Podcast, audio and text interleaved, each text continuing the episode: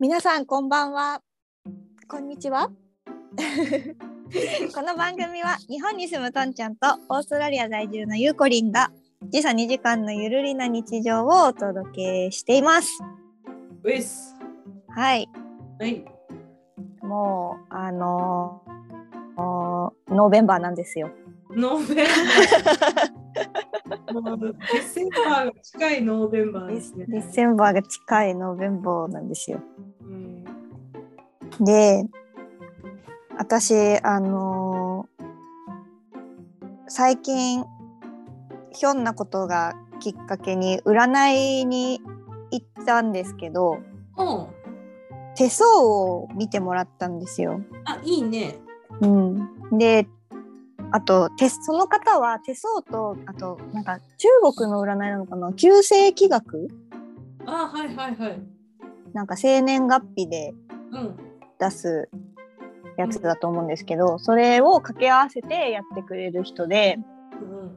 で私、まあ、旧世紀学はもちろんのこと旧世紀学ってなんだって感じだったしうんうんうん。で手相自体も意外と初めて見てもらってあ、そうなのそう、うん、でまあ結果めっちゃすごい良かったんですよ。おお、なんて言われたのなんて言われたちょっとラジオでは言いにくいんですけど最近ちょっと進路に悩んでまして。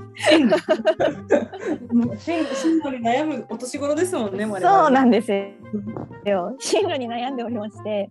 で、まあ、えーっと、もう変な話、転職の、うんえーっと、いいタイミング、日付、うん。この時期と、あとその方角おお。をピタッとはっきり言ってくれるわけ。うん。はで、逆にその気をつけた方がいい方角いはい。とかも言ってくれて今までなんかそんなこと全く意識してやってなかったからなんかその悩んでる時ってさそれぐらいはっきり言われた方がなんかこう一個の指標として頑張れるっていうかさそうなんですよ。選択肢がね、多い時代だそかうらね。そうそうそうそうあじゃあその時期まで一応うん。頑張るかっていう気持って持ちにそうそうそうそう慣れたっていうのとあとその自分にどういったことが向いてるかわからないんですよねみたいな話もした時に、あのなんか本当にはっきり言ってくれる人でうん。それがあのかつ外れてることは全くなかったからこそうんうん。腑に落ちてあの、ありがたく進路を考える上のうん、ヒントヒントとして受け止めることができてええ何向いてるって言われたんですかちょっと恥ずかしいんですけど、おうえっと次の、まあ、職探しはえっとまず人と関わる仕事がいいです。うんうんそうねでもそれもね私がね教育関連の仕事を長くしてたとか一切言ってないんだよ。もう手相に出てたのねうんおそらく。で、、事務職とかじゃなくてもう資格があってもなくてもいいから専門職につけうんってへえへえ言われて、でえーっといずれ独立すると考えてそういうその独立につながるような職うんこの3つをヒントに探してごらんみたいな。すごいじゃあ独立するのねとんちゃんはそういう星のもとに生まれてるって言われたんだねうーん、そうね。私、その、組織に属すのと独立するのどっちが向いてますかって聞いたから、そうやって答えてくれたんだけど。なるほどなるほどうん そうそう。なんか、先祖からの、もうその独立とか自営の DNA があるからって言われて、そうなんだ、みたいな。うん。まあねそうだよねとんちゃんのお父さんの話とか聞いてるとまあそうっすもんね自分でなんか作る星のもとにああ、そうだね。うん。っていうね。っていうねはい。 その他いろいろ話したいことはあるんですけどうん。まあ進路の件はう。もうんほんとそういう感じでズバッと言ってくれてふむふむ。よしって思いま した。あの、ほ方向性が定まったのね。そうだね方向性とそう頑張るめどみたいな。いいね。いいな。私も手相見てもらいたいな。うん私、あの、いつも、私でも手相何回か見てもらったことあるんですよ。うんうん、で、自分もちょっと読めるんですよ。好きだから。えー、すごい。あのーでもほんとちょっとねなんかうん運勢とかわからないけど、うんあこの線があるとこれいい人だなうんみたいなうのとんか、でえーっと前でそういう旧姓とかなんかそういうの使わないやつでただ手相だけ見る人に大体言われるのが、でうんもうすぐ結婚する人に出会えますよみた いな。これ言われたの5年前とかね。あれもうすぐみたいな もうすぐとはいつのえ10年とかもしかしてみたいな。いやあのでもゆうこりん自分磨きとかさ目の前のことに一生懸命だからさもしかしたらあの見落としてきたんじゃないの ドキリ。ぐさり。い実は出会っていたかもしれないみたいやな。ー悲しい。えーどうしようみよどうなんか教えてほしいよね。あの誰かにこうこれとこれがあなた見落としたのよって言っていただければ反省しがいがあるんだけど。でもその話も今回の人、そういう話もできる人でえー、その一緒に行ったその友人がいるんですけれども過去を振り返った時に、まあ、人生の失敗とかがあるんですよ。うんうんうん。失敗っていうとその人に失礼なことかもしれない言葉選びが難しいんですけれど もでその人がその件について聞いた時に、うんあのー相性とか方角とかそういう話でそのだからうまくいかなかったんだよみえたいな話もしてくれる。なるほど。えじゃあちょっうんと後でプライベートの時間でうん少し詳しくお話を。 そうねうんっていうのでなんか、まあ、我々結構占い好きじゃないですか。好きだね。女子だかおらね。互いお互いさ星占い読んでキャッキャ言ったりさ。好きだね。好きだね。しっかりね、あのー今年の運勢こうでしたっていう話するもんね。そうそうそうそうそうそう。で、そううそうこれはもうリスナーさんに向けたあのちくり話なんですけど、ん。あうんのゲッターズ飯田好きじゃない、好きじゃないですか私たち好きっていう好きだか、ねまあ意識してる、 だいぶ引っ張られてるよね。うんだいぶ引っ張られててゲッターズさんの言葉に。でゲッターズさんいとゲッターズさんね、我々。そうそうそうそうゲッターズさんの本に結構ねストレートに書かれるんだよねゲッターズさんの占いってこういうことに気をつけろみたいなさうん。でそれがちょっと怖いからうんなんかいあまりにも意識しすぎてその、うん毎年さその1年間分の本を占い2021年の今年買って、うん。まあ、それで過ごしで2022年がすでに発売されていて、ふとした時にゆうこりんに「どうする?」みたいな「買う?」みたいな さかそう聞いたらさ「いや買わない」ゲッターズさんの言葉にちょっと引っ張られすぎるから買わないって言って言っでてたね。うん。私もなんか私もそういうとこあってもうなんかゲッターズさんの言葉が怖くてその日もうすごいおとなしくしてると かだからあそっかじゃあ私も買わないってうん思ってた。の、思ってたそね。したら先日ゆうこりんななんでこれは発覚したのかをちょっと忘れちゃったんですけど、まあ、結果ゆうこは買ってたんですよ2022を。 言いなさいよっていう。いやそうなんですよいやだから さいやそういやでもね買ったことをとてつもなく反省しているんだけどいやあー買うことはいいんじゃないのなんで反省すんのいやだからやっぱやっぱ振り回されるなって思ってやった結果買った結果すごい振り回されてるって。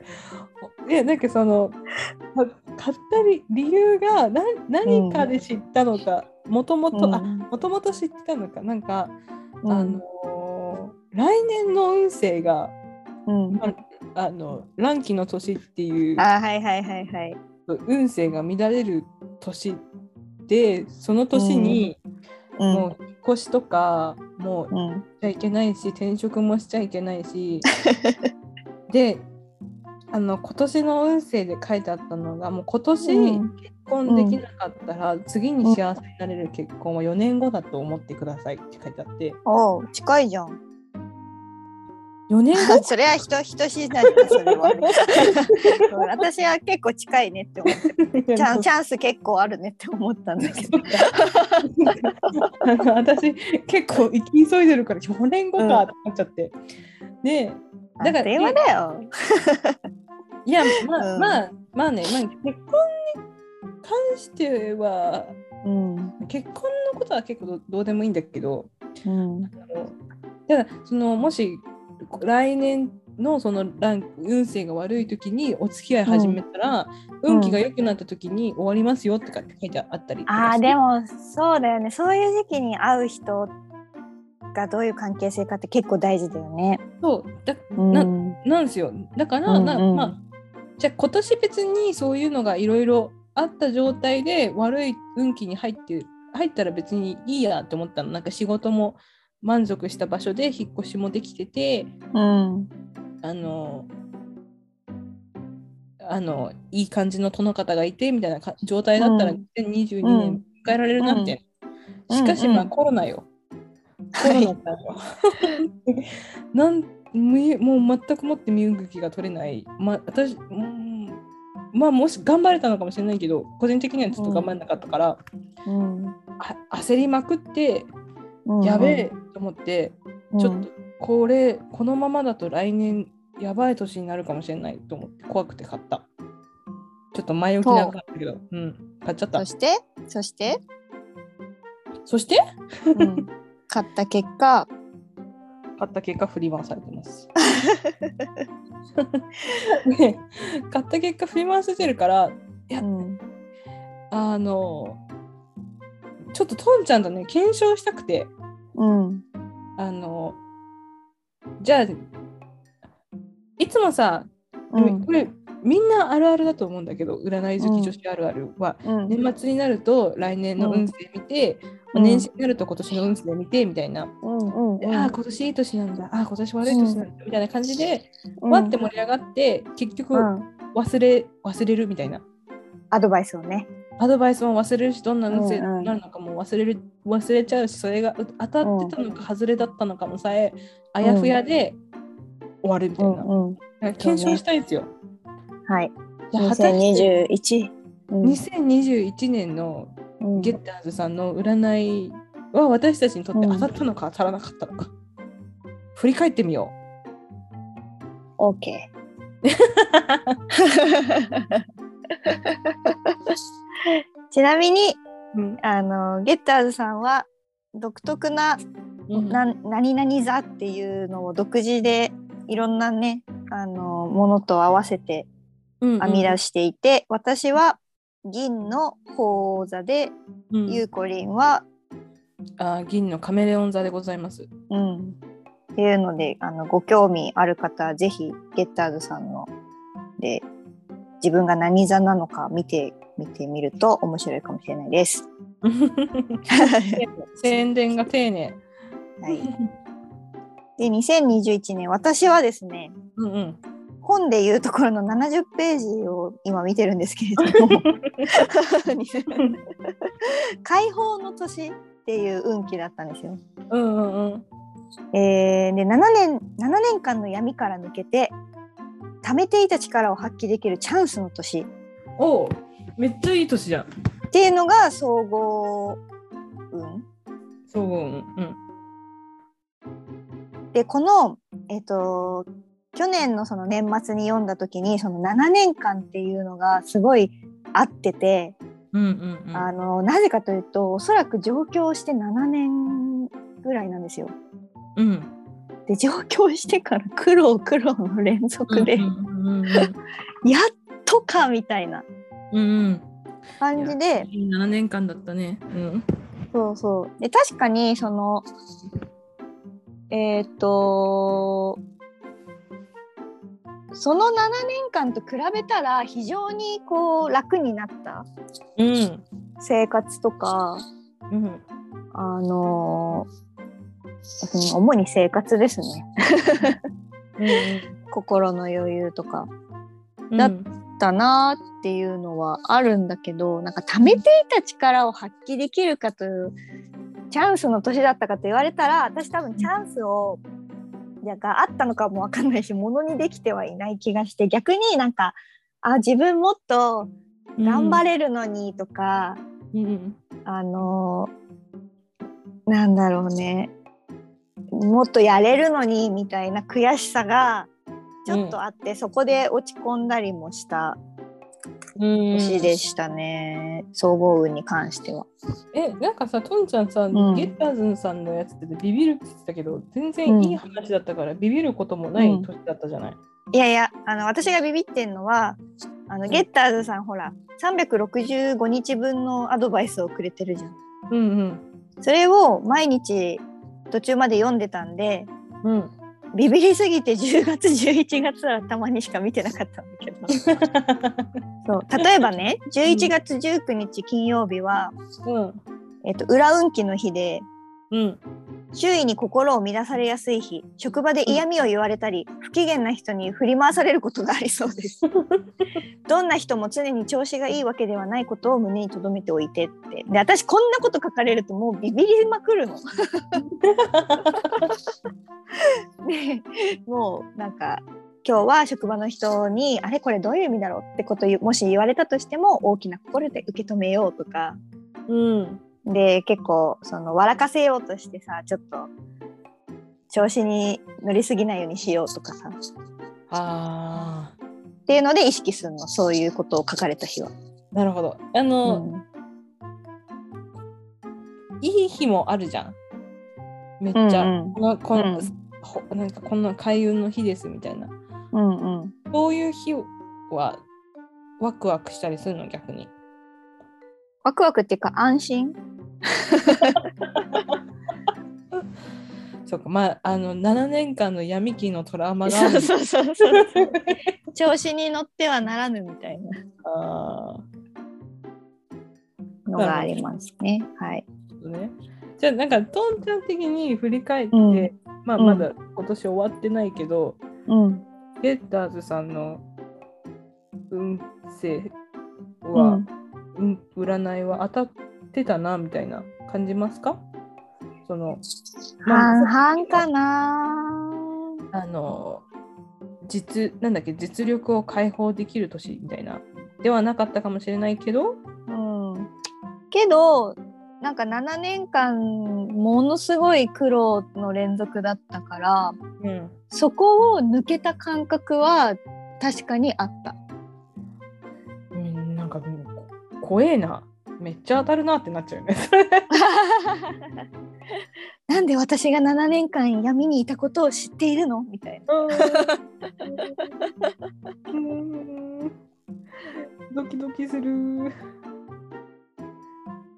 そうか私はですねはい。あのブレーキの年っていううん。うん年でうん。去年がねすごくいい年だったらしいの。はいはい。で1年を通して幸運を感じることが多く思った以上の結果を出せますが、うん。えー上半期と下半期で運気の流れが大きく変わるという上半期ね。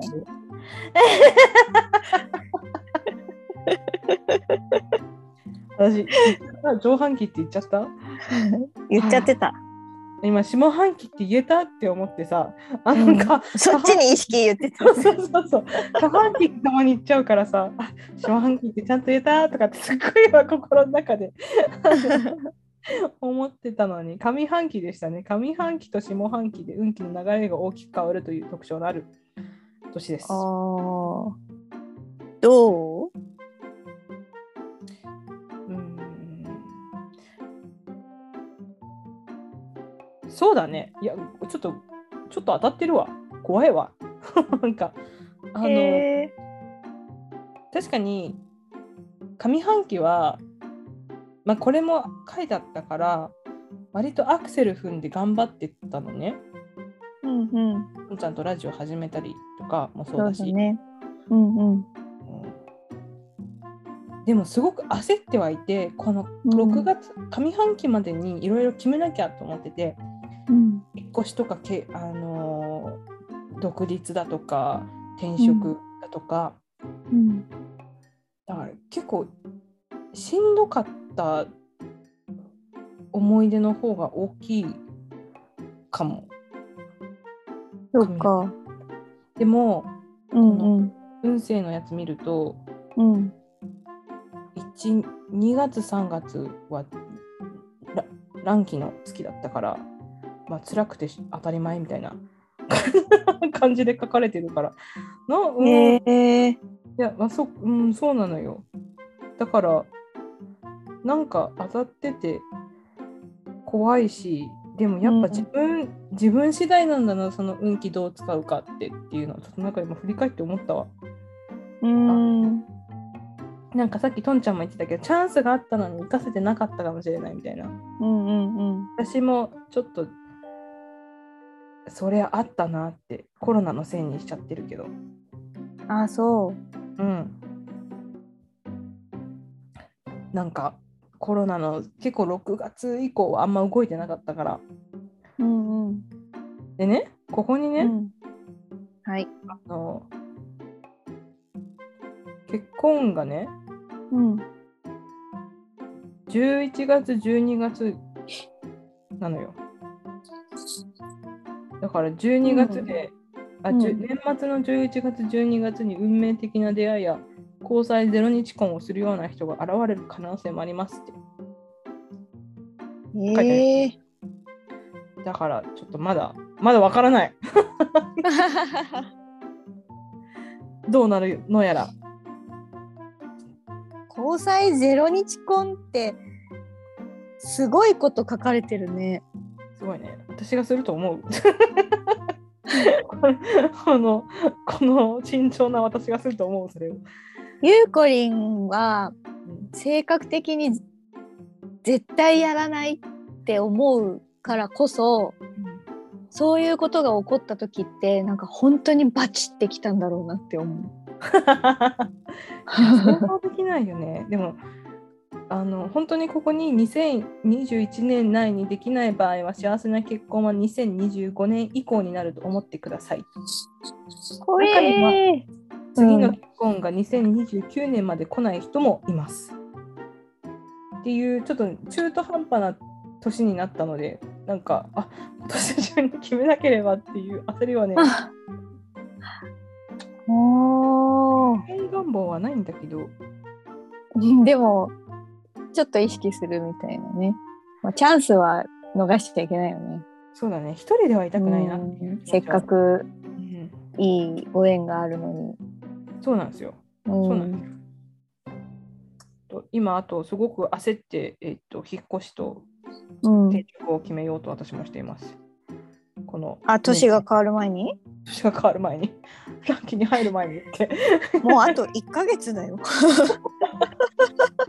いや生き急いでるでもさ聞いてくれよあのね聞くよこれあのあのねじじゃあね12月の運勢読んでいいもどううぞ、私のこの振り回されっぷりが伺えて恥ずかしいんですけどうん、もう恥を恥を忍んでたっけ違う恥を捨て恥てを忍んで、うん、あ合ってたむしろ 最初で、最初で会ってたうん、えー、っとね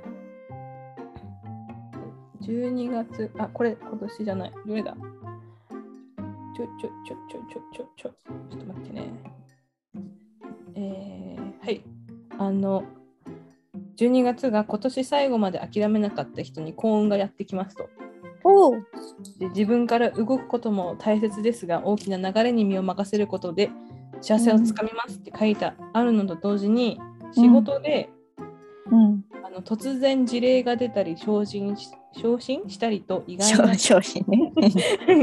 展開がある時期、えー現場を離れて管理職に抜擢されるかもってって書いてあって おお、うん。でそれはないなって思ったの。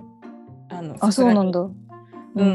私管理職ししたくないしでここに管理職したくないと思うけどって書いたんだけどうん。ないないだろうなみたいなでうん。うん。ちょうど先週か今週ぐらいに、うん。。今の職場でうん。もうもっと頑張りきろうって腹くくったのよ。どんな不満がおお。あろうとも、うんでも。まだまだできることあるしあの、うん。まあ、かといって本当いろんなが幸せももらってるからちょっと貢献したいなって決めた矢先に、昨日ですようん。リクルーターから連絡が入っておお。あの半年前ぐらいにちょっとロックダウンになる前に一回ヘッドハントされたんですよね。へえ。しあのそういうちょっと管理職系の仕す事に。ごい。うん。うん。でなんかまあちょっといろいろ向こうがいろいろあってちょっとあの声はかけましたけどもう少し整理したいのでまた話させてくださいみたいな感じで止まってて、でまあロックダウンとかもあったからうん。そういう意味でもまたさらに止まってたみたいでうでんうん私もあの話なくなったのかなぐらいな風に思ってたんだけど、うんうん。またちょっとそろそろ再開できそうなのでまた話してくださいっていうええ、嬉しいね。覚えててくれて。いや、う嬉しいし、うん。ゲッターズ怖えと思った。本当だ ね。すごい。うん、なまあ、どうすごいどうなるかわからないんだけど、うんあ。の年末、オーストラリアって年末、もう仕事し、えっとね、年末じゃないよ、11月末ぐらいになると、もうみんな休みモードに入るのね。うん。なん12月は仕事してないようなもんなのよ。うん。 いいみたいね。うん。なそうなの仕事に行くふりみだから本当何も動かない時期だよね、うん。仕事的にも。うん。なんかそういう時期にそれでもこういう話が来るっていうのはちょっいと、やー、本当本当。うん、なのでちょっと交際揺らぐねうん。あるのかもしれない。確かに。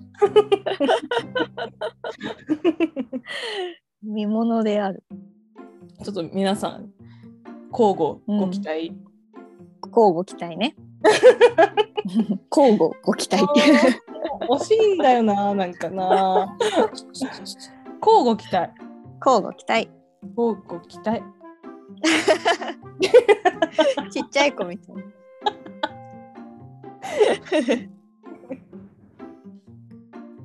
いやなんで他の人もねあのうん。結局どうだったのか知り知りたいよね占い結局今年の占い当たりましたかってうん。ゲッターズさん以外でもさ、あの星ひとみさんの占いでも、しいたけさんの占いでも、しいたけさんには救われま した。毎週救われてました。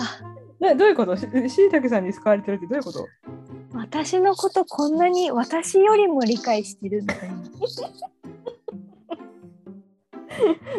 信者じゃん、めっちゃ。そう。これも、あの、うんここ、2ヶ月ぐらいですかね。いや、もっと続いてるのかな。毎週毎週、あの、しいたけさんの占い読んで、うん、スクショして、スクショして、うん、共感できるところと、あの、う覚えておきたいアドバイスは線引いてるんですよね。えカラーマークして、ー、うん、毎週。はい。へえ、それこそ当たってる当たってないとか、うん、あとは、その、過ごし方のヒントとかね。うん、うん、うん。っていうのを毎週あの防具かな連載してくれてるの,、うん、あの防具さんには非常に感謝しています。ちょっと何年後何十年後かのタイアップを意識したコメントっていう。 下心うん、ちょっと5年後とかには実現してたよね。実は5年前にこんな発言してたんですけど、私。この日を夢見て。やってましたって。 です。さんちゃん的にはしいたけ占いめっちゃ当たるなって感じなんだ。いやー、うん。当たる。えー、あと、それ石は井ゆかりさんもフォローしてます ね。あー知ってる私が怖いわ。ゆかりさんね、あの結構ポエムなんだよね、石井ゆかりさんのうん。占でい。それこそ石井ゆかりさんも石井ゆかりさんは毎日配信してくれててえー、そうなんだ。えキーワードみたいなものとかこう12分の短文を送ってくれるんですけど星座で。うんでその日は開かないうん次の日開いてうん、 合ってたかどうかっていう振り返りのをキーワードにしてる。めっちゃそのめっ合ってたかどうかっていうか昨日どういう一日だったかなみたいなものあ振り返り。使ってんのね。うんうん。あーでなんか言語化もされてるし、そうそうそうそうそうそう。なんかあいいねそれね素敵やね使い方として。だろううん。 占いと共に生きるみたいな。があのうんさ今トンちゃんの話聞いてて思い出したんだけど我々の昔の上司がさ、うん。 あのしいたけ占いを実は 見ててで私たちがリスペクトしてる上司がリスペクトしているしいたけ占いっていう。はい。でなんか彼は魚座なんですけど、うんあのなんか今月のしいたけ占いだとか今週だとか覚えてないけどでうんなんか上司にはこういうふうにアプローチするといいってう書いてあるんうんその通りにしたらうん。話が通ったみたいな。言ってたよね。素直って思う。 すごい素直にまっすぐに実行したよね。そう即実践みたいな。いやすごい。すごい。でさ、私もその上司をすごくリスペクトを振るじゃないですか。うん。だからその話を聞いて、そっか、そうした方がいいのかみたいに受け止めるっていう。あなたも素 直。あなたも素 直。え、じゃあ実際そうやって活用してんのそのキーワードののハイライトとして。うん。あそうだねうん。でもただしいたけさんは基本的にその褒めなんでそうですね。肯定と褒めうん、なんでなんかそうだよね私頑張ってるよねって思ってエールとして受け止めてるのね。エールとして受け止めてるねしいたけ占いは。ねうんや優しさ愛で溢れてるからね、しいたけ占いさんは。すごいよねでもちゃんと当たってるんだよね。うん、はい。なので皆さん、えーっと、今日ご紹介した。ゲッターズ占いと、しいたけ占いと、石井ゆかりさんのうん、毎日運勢でした。はいぜひ、見てみてください。ご覧ください。うい